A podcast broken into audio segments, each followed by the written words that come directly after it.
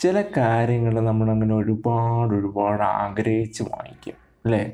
ചിലപ്പോൾ അത് നമ്മുടെ ഒരു സ്വപ്നമായിരിക്കും. കുറച്ച് കാലം നമ്മൾ പൈസ കൂട്ടി വെച്ചിട്ടൊക്കെ ആയിരിക്കും അത് മേടിക്കുന്നത്. അത് നമ്മുടെ കയ്യിലിരിക്കുന്നത് കണ്ടിട്ട് എടാ ഇതിനൊക്കെ ഭയങ്കര വിലയാവില്ലേ? ഓ നിനക്കൊക്കെ പിന്നെ ഉണ്ടല്ലോ എന്ന് ചോദിക്കുന്ന കുറച്ച് പേരുണ്ട്. ഇത് കേൾക്കുമ്പോൾ തൊട്ടുണ്ടാവുന്നൊരു കലിയുണ്ട്. ഇങ്ങനെ വന്ന് ചൊറിയുന്ന കൂട്ടുകാർ നിങ്ങൾക്കുണ്ടെങ്കിൽ നിങ്ങൾ അതിനെന്ത് മറുപടി പറയുമെന്നുള്ളത് താഴെ കമന്റ് സെക്ഷനിൽ അറിയിക്കുക. അപ്പോൾ നിങ്ങൾ കേൾക്കുന്നത് ബി പോസിറ്റീവ് മലയാളം പോഡ്കാസ്റ്റ് ആണ്. ഞാൻ നിങ്ങളുടെ സ്വന്തം ഹോസ്റ്റ് വിവേക്. ഓ തന്നടേ. അങ്ങനെ നമ്മുടെ സെൽഫ് ഇന്റർവ്യൂവിന്റെ ഫൈനൽ ചാപ്റ്ററിലേക്ക് സ്വാഗതം. ഈ എപ്പിസോഡിൽ എന്റെ പേഴ്സണൽ ലൈഫിനെ കുറിച്ചാണ് ഞാൻ സംസാരിക്കാൻ പോകുന്നത്. അപ്പോൾ ചാപ്റ്റർ വൺ മുതൽ നിങ്ങൾ ഈ എപ്പിസോഡുകൾ കേൾക്കുന്നുണ്ടെങ്കിൽ ഐ വുഡ് സജസ്റ്റ് ജീവിതത്തിലെ അത്ഭുതങ്ങൾ എന്ന എപ്പിസോഡ് കൂടി കേട്ട് നോക്കണം. I think that will fulfil you interview എപ്പിസോഡിന്റെ ലീഗിൽ വരുന്നൊരു എപ്പിസോഡ് തന്നെയാണത്. നിങ്ങൾക്ക് അജുവിനെ അറിയാവോ?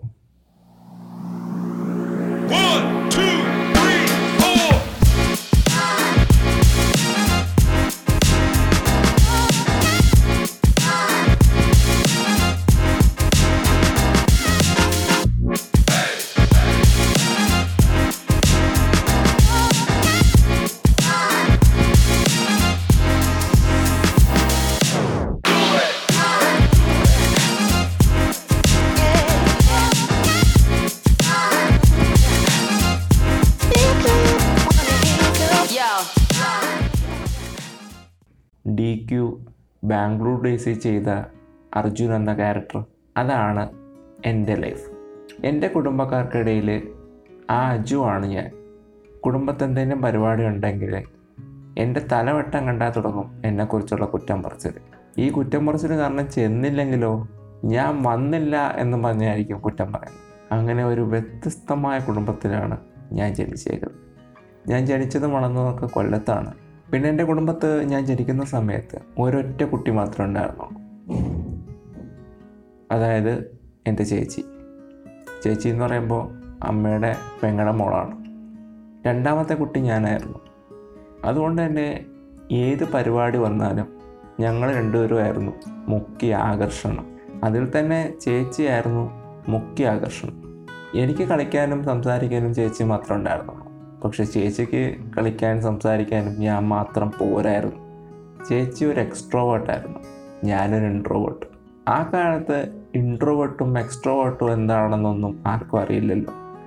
എല്ലാവരും എന്നെ കുറ്റം പറയുമായിരുന്നു എന്തുകൊണ്ട് നിനക്ക് ചേച്ചിയെ പോലെ ആയിക്കൂടാ? ചേച്ചിയെ പോലെ കണ്ടുപിടിക്കുക ചേച്ചിയെ പോലെ സംസാരിക്കുക ഒരു ഇൻട്രോവേർട്ടായ ഞാൻ എങ്ങനെയാണ് എക്സ്ട്രോവേർട്ട് ആവുന്നതെന്ന് എനിക്കറിയില്ലല്ലോ.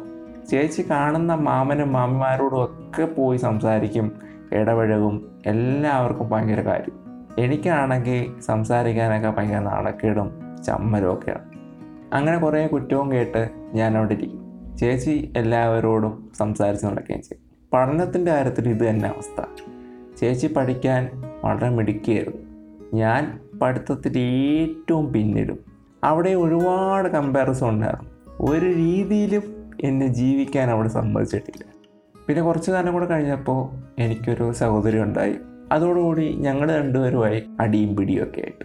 എന്റെ കുടുംബത്ത് മാമനും മാമിമാരും എല്ലാം സർക്കാർ ഉദ്യോഗസ്ഥരാണ്. അവർക്ക് ഞങ്ങളെയും സർക്കാർ ഉദ്യോഗത്തിലേക്ക് എത്തിക്കണം എന്നൊക്കെ ആയിരുന്നു ആഗ്രഹം. ഇനി എന്റെ സ്കൂൾ ലൈഫിലേക്ക് വരുമ്പോൾ പറഞ്ഞ പോലെ പത്താം ക്ലാസ് വരെ വളരെ മോശമായിട്ടാണ് ഞാൻ പഠിച്ചുകൊണ്ടിരുന്നത്. ഒരു താല്പര്യമില്ലാതെയാണ് ഞാൻ പഠിച്ചുകൊണ്ടിരുന്നത്. ഒരു തരത്തിലും ലക്ഷ്യബോധമില്ലാതെ പഠിച്ചുകൊണ്ടിരുന്നു അതിനുള്ള കാരണങ്ങളുണ്ട്. സിനിമ എന്ന് പറയുന്നൊരു സാധനം മനസ്സിൽ പണ്ട് തൊട്ടേ ഉണ്ട്. ചെറുപ്പത്തിലെ എങ്ങനെയൊക്കെയോ കയറി പറ്റിയതാണ് സിനിമാ മോഹം.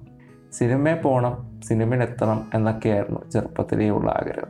ഒരുപക്ഷെ എനിക്ക് തോന്നുന്നു എന്റെ സ്കൂൾ ജീവിതം കുളവാവാനും സിനിമ തന്നെയായിരിക്കണം ഒരു കാരണം. അപ്പോൾ നിങ്ങൾ വിചാരിക്കും സ്കൂൾ കട്ട് ചെയ്ത് ഞാൻ സിനിമയ്ക്കൊക്കെ പോയിരുന്നു എന്ന്. ഒരിക്കലും ഇല്ല. ഞാൻ ഇൻട്രോവേർട്ടാണ് അതുകൊണ്ട് അങ്ങനെയുള്ള പരിപാടികളൊന്നും ചെയ്തിരുന്നില്ല. പക്ഷേ എന്റെ ഉള്ളിൽ സിനിമ ഭയങ്കരമായിട്ടുണ്ടായിരുന്നു അതായത് സിനിമയിൽ എന്തെങ്കിലും എത്തും സിനിമയിൽ എത്തണം എന്നുള്ള ചിന്തയിൽ വേറൊന്നും ഞാൻ ചിന്തിച്ചില്ല വേറൊന്നും ഞാൻ ശ്രദ്ധിച്ചില്ല. ചില ആഗ്രഹങ്ങൾ നമ്മൾ ഉള്ളിൽ കിടക്കുമ്പോൾ അങ്ങനെയാണ്. പ്രത്യേകിച്ച് എന്റെ കുടുംബത്തിൽ കലാപരമായിട്ടുള്ള ഒരു പരിപാടിയും ആരും പ്രോത്സാഹിപ്പിക്കുന്നില്ല. നാടകമോ സിനിമയോ ഒന്നും എന്റെ കുടുംബത്തിൽ സംസാരിക്കാൻ പറ്റില്ല. അതുകൊണ്ട് തന്നെ എനിക്ക് സിനിമ ആഗ്രഹമുണ്ട് എന്നൊന്നും പറയാൻ പോലും എനിക്ക് പറ്റില്ലായിരുന്നു. അതുകൊണ്ടൊക്കെ ആയിരിക്കാം മനസ്സിലിങ്ങനെ കിടന്ന് കിടന്ന് ദിവാസ്വപ്നങ്ങൾ കണ്ടു തുടങ്ങിയത് സിനിമയെക്കുറിച്ച് അതെല്ലാം എന്റെ പഠനത്തെ ബാധിക്കുകയും ചെയ്തിരുന്നു. ഏതായാലും പത്താം ക്ലാസ് കഴിഞ്ഞപ്പോഴേക്കും ഞാനൊരു തീരുമാനമെടുത്തു നന്നായേ പറ്റൂ. അതാരും പറഞ്ഞിട്ടില്ല. പത്താം ക്ലാസ് വരെ ഞാൻ കേൾക്കാത്ത ഉപദേശങ്ങളൊന്നുമില്ല. എന്നിട്ടും നന്നായില്ല. പക്ഷേ പത്താം ക്ലാസ് കഴിഞ്ഞ ശേഷം എനിക്ക് തന്നെ തോന്നി തുടങ്ങി. ഇങ്ങനെ പോയാൽ ഞാൻ ഒരിടത്തും എത്തില്ല. അതുകൊണ്ട് സ്വയം നന്നാവാൻ തീരുമാനിച്ചു. ആദ്യം ചെയ്തത് ഒരു ലക്ഷ്യം വെച്ചു മനസ്സിൽ എന്തായിത്തീരണം? അന്ന് വരെ എന്താവണം എന്ന് ചോദിച്ചാൽ ഞാൻ പണിത് പറയുമായിരുന്നെങ്കിലും ഉള്ളിലൊന്നും ഉണ്ടായിരിക്കില്ല. എന്നാൽ കൃത്യമായിട്ട് ലക്ഷ്യബോധം ഉണ്ടാക്കി എന്തായിത്തീരണം? എനിക്കൊരു എക്കണോമിസ്റ്റ് ആവണം ഒരു സാമ്പത്തിക വിദഗ്ധനാവണം എന്നായിരുന്നു ആഗ്രഹം. ഏതെങ്കിലും ഒരു കോപ്പറേറ്റ് വേൾഡിൽ എത്തിപ്പെടുക എന്നുള്ളതായിരുന്നു എന്റെ ലക്ഷ്യം. ആ ലക്ഷ്യം വെച്ചിട്ടാണ് ഞാൻ പ്ലസ് വൺ പ്ലസ് ടു പഠിച്ചത്. എക്കണോമിസ്റ്റ് ആവണം പുറത്തുപോയി പഠിക്കണം. ഇതിനൊക്കെ ഈ സിനിമാ മോഹം ഒരു തടസ്സമാവുമെന്ന് എനിക്കറിയാവുന്നതുകൊണ്ട് തന്നെ ഞാനത് മാറ്റിവെച്ചു. ഇതെല്ലാം കഴിഞ്ഞ് ഞാൻ ആഗ്രഹിക്കുന്നതൊക്കെ നേടിക്കഴിഞ്ഞ് അത് കഴിഞ്ഞ് മതി സിനിമ എന്ന് തീരുമാനിച്ചിട്ടാണ് ഞാൻ പ്ലസ് വൺ പ്ലസ് ടു പഠിക്കാൻ തുടങ്ങിയത്. ഒരുപാട് കാര്യങ്ങൾ മാറ്റി വെച്ച് ഞാൻ പഠിച്ചിട്ടുണ്ട്. ഒരുപാട് കഷ്ടപ്പെട്ടിട്ടുണ്ട് അതിന് വേണ്ടിയിട്ട്. പിന്നെ അന്നത്തെ കാലത്ത് ഇതുപോലെ വിദേശത്ത് പഠിക്കുക എന്ന് പറയുന്നത് ഇത്ര എളുപ്പമൊന്നും ആയിരുന്നില്ല. ഈവൻ പഠിപ്പിസ്റ്റായിട്ടുള്ള എന്റെ ചേച്ചി പോലും ആ കാലത്ത് പുറത്തുപോയി പഠിക്കുന്നതിനെക്കുറിച്ച് ചിന്തിച്ചിട്ട് പോലുമില്ല അവിടെയാണ് ഞാൻ പുറത്തുപോയി പഠിക്കുന്നതിനെക്കുറിച്ച് ചിന്തിക്കാൻ തുടങ്ങിയത്. അതെ ഇത്തിരി കടുപ്പമാണെങ്കിലും ലണ്ടൻ സ്കൂൾ ഓഫ് ബിസിനസ്സിൽ പോയി പഠിക്കണമെന്നായിരുന്നു എന്റെ ആഗ്രഹം. എനിക്കറിയാമായിരുന്നു എന്റെ കുടുംബത്തിന് അത് അഫോർഡ് ചെയ്യാൻ പറ്റുന്നതൊന്നുമല്ലെന്ന് അതുകൊണ്ട് തന്നെ എന്റെ വഴിക്ക് ഞാൻ സ്കോളർഷിപ്പുകൾ അന്വേഷിച്ചു. എത്ര മാർക്ക് ഉണ്ടെങ്കിൽ സ്കോളർഷിപ്പ് കിട്ടും? എങ്ങനെയാണ് പോകാൻ പറ്റുന്നതിനെക്കുറിച്ചൊക്കെ ഞാൻ സ്വയം അന്വേഷിച്ചുകൊണ്ടിരുന്നു. അത്രയും കഷ്ടപ്പെട്ടിട്ടും അതൊന്നും നടന്നില്ല. അത് വേറെ കാര്യം. പ്ലസ് വൺ പ്ലസ് ടു പഠിക്കുന്ന സമയത്ത് അമ്മയ്ക്ക് ഒരുപാട് സന്തോഷമായിരുന്നു. കാരണം അന്ന് വരെ അമ്മയെ സ്കൂളിലേക്ക് വിളിക്കുമ്പോൾ അമ്മ പേടിച്ചിട്ടാണ് സ്കൂളിൽ വന്നിരുന്നത്. പ്ലസ് വൺ പ്ലസ് ടു ആയ ശേഷം അഭിമാനത്തോടെയാണ് എന്റെ അമ്മ സ്കൂളിൽ വന്നിട്ട് തിരിച്ചു പോയിട്ടുള്ളത് അമ്മയുടെ മുഖത്ത് എപ്പോഴും ആ ആശ്വാസം കാണാമായിരുന്നു എനിക്ക്. ചിലപ്പോഴൊക്കെ എനിക്ക് തോന്നിയിട്ടുമുണ്ട്. കുറച്ചും കൂടെ നേരത്തെ നന്നാവാമായിരുന്നു. എല്ലാത്തിനും അതിന്റെതായിട്ടുള്ള സമയം കൊണ്ട് ദാസ എന്നുള്ളത് ഇടയ്ക്കിടയ്ക്ക് എന്റെ മനസ്സിനോട് പറഞ്ഞോട്ടു പ്ലസ് ടുവിന് പഠിക്കുന്ന കാലത്ത് എനിക്ക് രണ്ട് സുഹൃത്തുക്കളുണ്ടായിരുന്നു അവന്മാർ അന്നേ പറഞ്ഞിരുന്നു ഞങ്ങൾ സിനിമയിലേക്കാണ് പോകുന്നത്. എന്നെ അന്ന് വിളിക്കുകയും ചെയ്തിരുന്നു. അപ്പോഴേക്കും എന്റെ ലണ്ടൻ സ്കൂൾ ഓഫ് ബിസിനസ്സൊക്കെ ആവിയായിരുന്നു. ആ സമയത്താണ് ഞാൻ ആർട്സിന് പോകാൻ തീരുമാനിച്ചത്. ഞാൻ ഡിഗ്രി എടുത്തിട്ട് വരാം. നിങ്ങൾ അതിനു മുമ്പ് സിനിമയിലെത്ത്. ഞാൻ പുറകെ വരുന്നുണ്ട് എന്ന് പറഞ്ഞു. കൊല്ലത്ത് പ്രധാനപ്പെട്ട രണ്ട് ആർട്സ് കോളേജാണ് ഉള്ളത് ഒന്ന് F M N C Fatima Mata national കോളേജും മറ്റൊന്ന് എസ് എൻ കോളേജും. എന്റെ കുടുംബത്ത് എല്ലാവരും പഠിച്ചിരിക്കുന്നത് ഫാത്തിമയിലാണ്. ഞാൻ എഫ് എം എൻ സി പോയിട്ടുണ്ട്. കോളേജ് ഡേയിലൊക്കെ പോയി പരിപാടിയിലൊക്കെ പങ്കെടുത്തിട്ടുണ്ട്. പക്ഷേ എനിക്കിഷ്ടപ്പെട്ടത് എസ് എൻ കോളേജാണ് എനിക്ക് എസ് എൻ കോളേജ് പഠിച്ചാൽ മതിയായിരുന്നു. എന്റെ അച്ഛനും അമ്മയ്ക്കും അതിൽ പ്രശ്നങ്ങളൊന്നുമില്ലായിരുന്നു. നിനക്ക് ഇഷ്ടമുള്ളത് എവിടെയാണെങ്കിലും കുഴപ്പമില്ല. പഠിച്ചാൽ മതി എന്നാണ് അവർ പറഞ്ഞത്. പക്ഷേ എന്റെ കുടുംബത്തിൽ അതിന്റെ പേരിൽ മുറുമുറുക്കുണ്ടായിരുന്നു. അപ്പോൾ കൊല്ലത്തെ എസ് എൻ കോളേജിനെക്കുറിച്ച് പറയുകയാണെങ്കിൽ വളരെ വലിയ വലിയ മഹാരഥന്മ പഠിച്ച കോളേജാണ് S N college F M N C മോശമൊന്നുമല്ല. അവിടെ ഒരുപാട് മഹാന്മാർ പഠിച്ചതാണ്. എന്നിരുന്നാലും എന്തോ എസ് എൻ കോളേജാണ് എനിക്ക് ഇഷ്ടപ്പെട്ടത് ഞാൻ ആഗ്രഹിച്ചത് പ്ലസ് ടു പഠിക്കുന്ന സമയത്ത് ഞാൻ ആഗ്രഹിച്ചിരുന്നു. ആർട്സ് എടുക്കുന്നെങ്കിൽ എസ് എൻ കോളേജിൽ തന്നെ പോകണം അങ്ങനെ അത് നടന്നു. എസ് എൻ കോളേജിൽ നിന്ന് ഞാൻ ആർട്സ് എടുത്തു. ഞാൻ ആർട്സ് കോളേജിൽ ഫൈനൽ ഇയർ പഠിക്കുമ്പോഴേക്കും അവർ പല സിനിമകളിലും മുഖം കാണിച്ചു തുടങ്ങിയിരുന്നു. അതിൽ ഏറ്റവും ഇമ്പ്രസ് ചെയ്തത് ഫഹദിക്കയുടെ കൂടെ ഒരു സീഡിൽ അവർ വന്നതാണ്. എന്റെ ചങ്ക് തകർന്നു പോയി അവരുടെ കൂടെ അന്ന് പോയിരുന്നെങ്കിലെന്നൊക്കെ ആലോചിച്ച്. അങ്ങനെ ഞാൻ അവരെ തപ്പിപ്പിടിച്ച് അവരുടെ കൂടെ സിനിമാ സെറ്റുകളിൽ എത്താൻ തുടങ്ങി.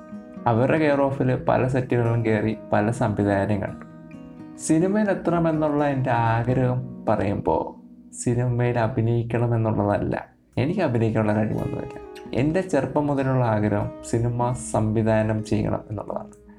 പ്ലസ് ക്യാമറ കൂടെ കൈകാര്യം ചെയ്യണം. ഒരു സംവിധായകന് ക്യാമറമാനും കൂടെ ആവാൻ പറ്റുമോ എന്നൊന്നും എനിക്കറിയില്ലായിരുന്നു. പക്ഷെ എനിക്ക് സംവിധാനം ചെയ്യുകയും വേണം ക്യാമറയും നോക്കണം.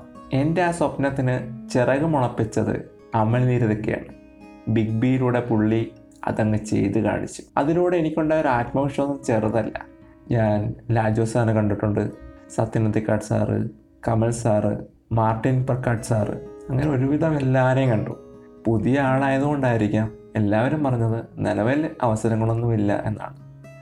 അവസാനം എനിക്ക് അവസരം കിട്ടിയത് ഒരു ആർട്ട് ഫിലിമിനാണ്. ആർട്ട് ഫിലിം എന്നൊക്കെ ഇപ്പോൾ പൊളിറ്റിക്കലി പറയാൻ പറ്റുമോ എന്നറിയില്ല.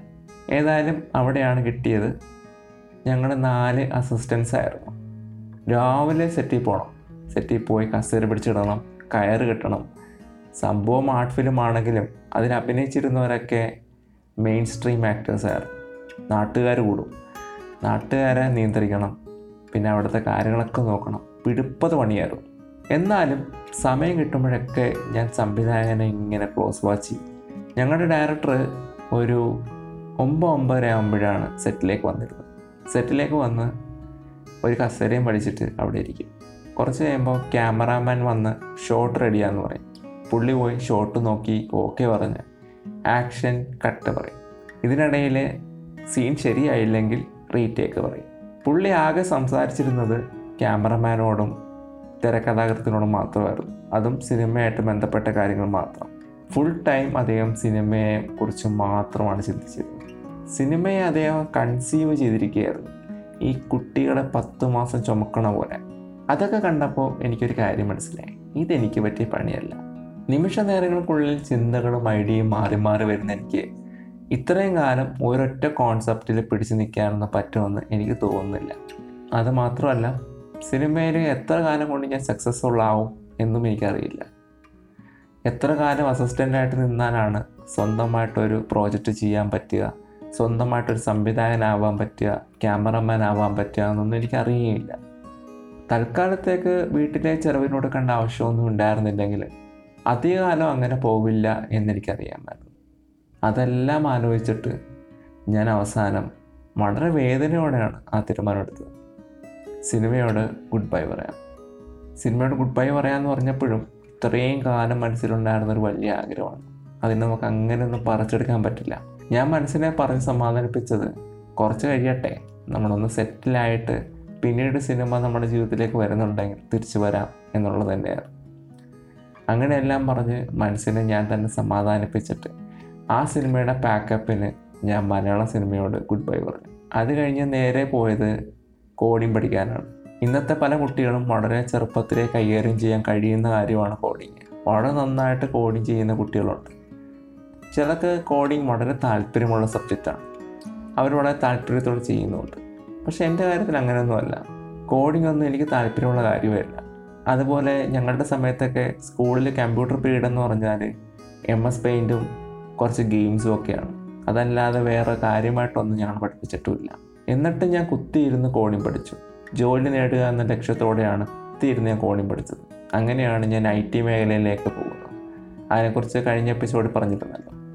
പിന്നെ സിനിമയിലുണ്ടായിരുന്ന ആ രണ്ട് കൂട്ടുകാർ.